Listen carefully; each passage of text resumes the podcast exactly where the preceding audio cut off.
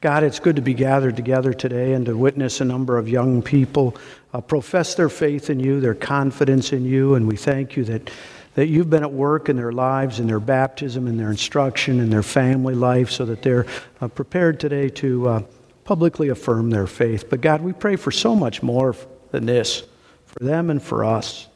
Uh, we pray that this day would be like a lot like that first day of Pentecost uh, that the church would be so invigorated and so filled with your spirit that we go out into the world and that thousands and thousands of people come to know the hope that's found only in Jesus. It is in his name we pray. Amen.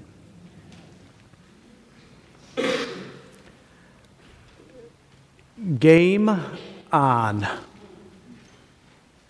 It was the day of Pentecost. Game on. Jesus Christ had been crucified as had been prophesied. He had been raised from the dead. He had ascended into heaven. And the Holy Spirit was poured out on that early church. Game on. Game on. That's what happened on the day of Pentecost. There was this explosion of growth. Uh, it says nearly 3,000 people got saved that day. Uh, Jesus had talked about the mustard seed being planted. It was just a little plant, just a little seed, and boom, it grows into the biggest of all trees. And, and that's what happens on the day of Pentecost. Game on. Uh, game on. Today's the day of confirmation. And let's be clear what's happening here on the day of confirmation. This is not simply about well, mom and dad promised they'd make sure after your baptism that you'd come to confirmation so you can come to communion. This is not just about promises kept.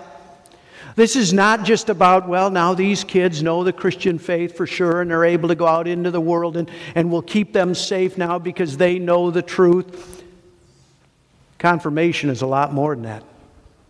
Confirmation is about game on. The church is reloading today. Uh, God is pouring out His Spirit on our sons and our daughters so that they too can join the church and go out into the world and prophesy, proclaim Jesus Christ, so that anyone and everyone who calls on the name of the Lord will be saved. Game on.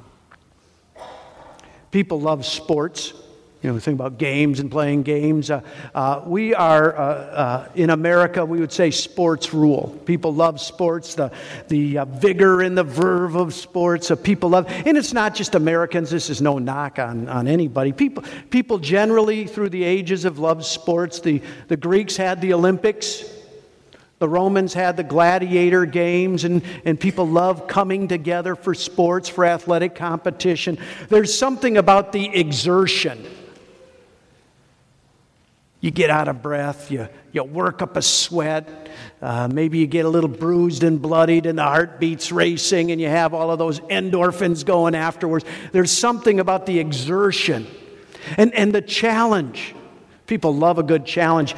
We're trying to get this ball past that line or into that bucket, or we're trying to do something with this ball on the other side, and there are people trying to stop us, and we're not going to let them and it's going to be a battle. And we love that kind of a challenge.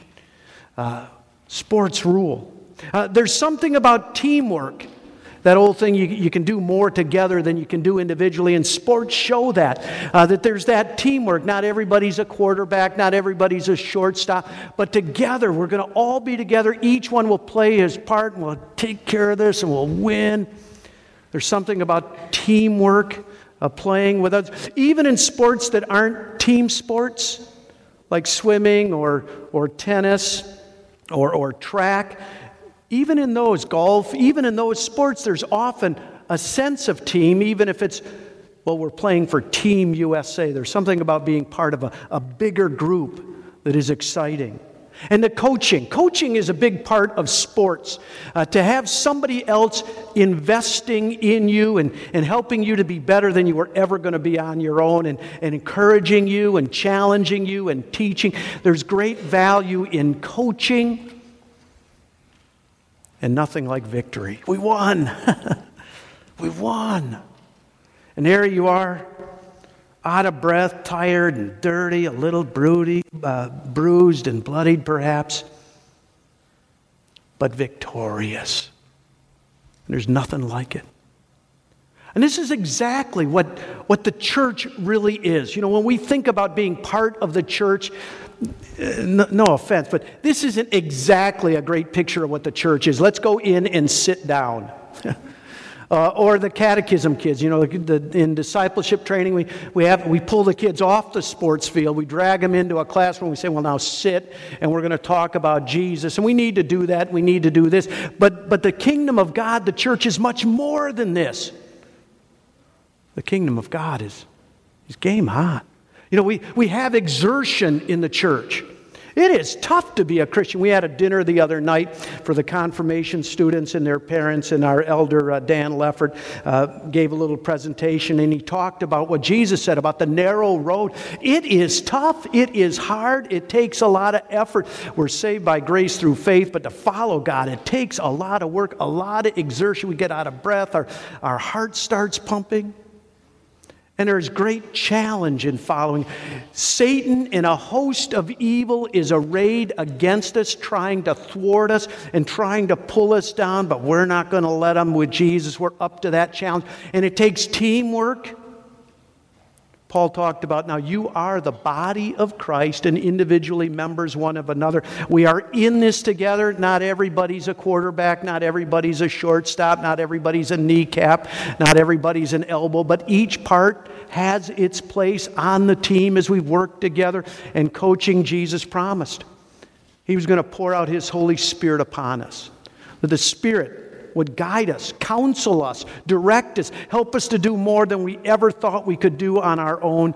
And then there's nothing like the victory that comes in following Jesus. The victory we have is not to have our name etched on a trophy, to be put on a shelf, to gather dust. The victory we have is that our names are written in the book of life. And we are going to live and reign and rule with God in glory, the likes of which Cooperstown couldn't begin to think about, or, or Canton, Ohio couldn't begin to think about, any other hall of fame, that you and I are going to be gathered with God's people in glory forever today.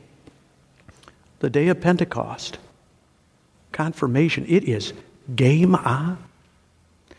We think about the day of Pentecost. That was the second lesson today. It says, when the day of Pentecost arrived, Pentecost was already a holiday for the people of God. Uh, it was supposed to fall 50 days after uh, the Passover. And so this was a festival, and you were supposed to go to Jerusalem uh, for the festivals. That's why there were these people from all over the place that had gathered together into Jerusalem. And the believers were gathered together.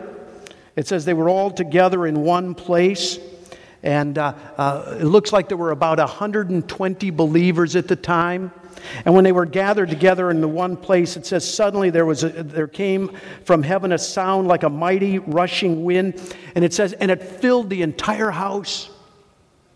It filled the entire, you know, the word there is, is echo. And there's this reverberation that happened. It filled the entire house. And then it says that there were divided tongues as a fire that appeared to them and rested on each one of them. And they were all filled with the Holy Spirit and began to speak in other tongues. John the Baptizer had said this would happen. Uh, John the Baptizer was baptizing, and he said, Now I baptize with water for the forgiveness of sins, for the, uh, for the forgiveness of sins, uh, for repentance. There's this new life that, that comes, but there's one coming after me who is greater than I am. I'm not even right to, to tie his shoes. He's going to baptize you with the Holy Spirit and fire. And on the day of Pentecost, that's exactly what's, what happens. The Holy Spirit is poured out upon these early believers, and they begin to speak in other languages, glossolalia. The speaking in tongues is not just kind of religious gibberish, uh, some kind of a prayer tongue, but the Bible says that speaking in tongues was that these guys could speak in languages that they had never been instructed in so that everybody could hear the gospel in his own language. It says uh, Parthians and Medes, Elamites, uh, people from Mesopotamia, Judea, Cappadocia, Pontus, Asia, Phrygia, Pamphylia, Egypt parts of Libya, people from Rome, both Jews and proselytes. Uh, proselytes were people who hadn't, who weren't Jewish by birth, but had become part of the people of God. Proselytes. Uh, Cretans, Arabians, and they all heard God's message in their own language. And it says, At this sound, the multitude came together. We're going from a little mustard seed and a tree starting to grow. The church is now spilled out of the house and into the streets. A multitude of people are gathering together. And then it says this it says, Peter. Peter, standing with the eleven, lifted up his voice and addressed them. Peter.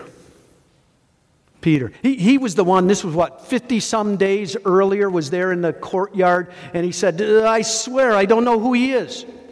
I don't know him. This is the 11. It was, it was what, some 50 days earlier that they were huddled all together on the day of the resurrection in great fear. But things are different today. Things are different now. The Holy Spirit has been poured out on them. And it says, Peter, standing up with the eleven, lifted up his voice and addressed them. And here's what he said He said, Game on. He said, I'm going to tell you about Jesus. He said, Everybody listen up. He said, Men of Judea and all who dwell in Jerusalem, let this be known to you and give ear to my words. These people aren't drunk like you think they are. It's only nine o'clock in the morning. These people aren't drunk. This is what Joel said would happen. Joel said that in the last days, I'm going to pour out my spirit on all flesh, and your sons and your daughters shall prophesy. Your young men will see visions, your old men will dream dreams. Even on my male servants and female servants in those days, I'm going to pour out my spirit and they're going to prophesy. The word of the Lord is going to go out into the world. I'll show signs and wonders above and, and signs on the earth below. And then when the day of the Lord comes, the sun will be turned to darkness, the moon to blood, and it shall come to pass that everyone who calls on the name of the Lord will be saved. He said, Men of Israel, hear these words. Jesus of Nazareth, you guys saw him.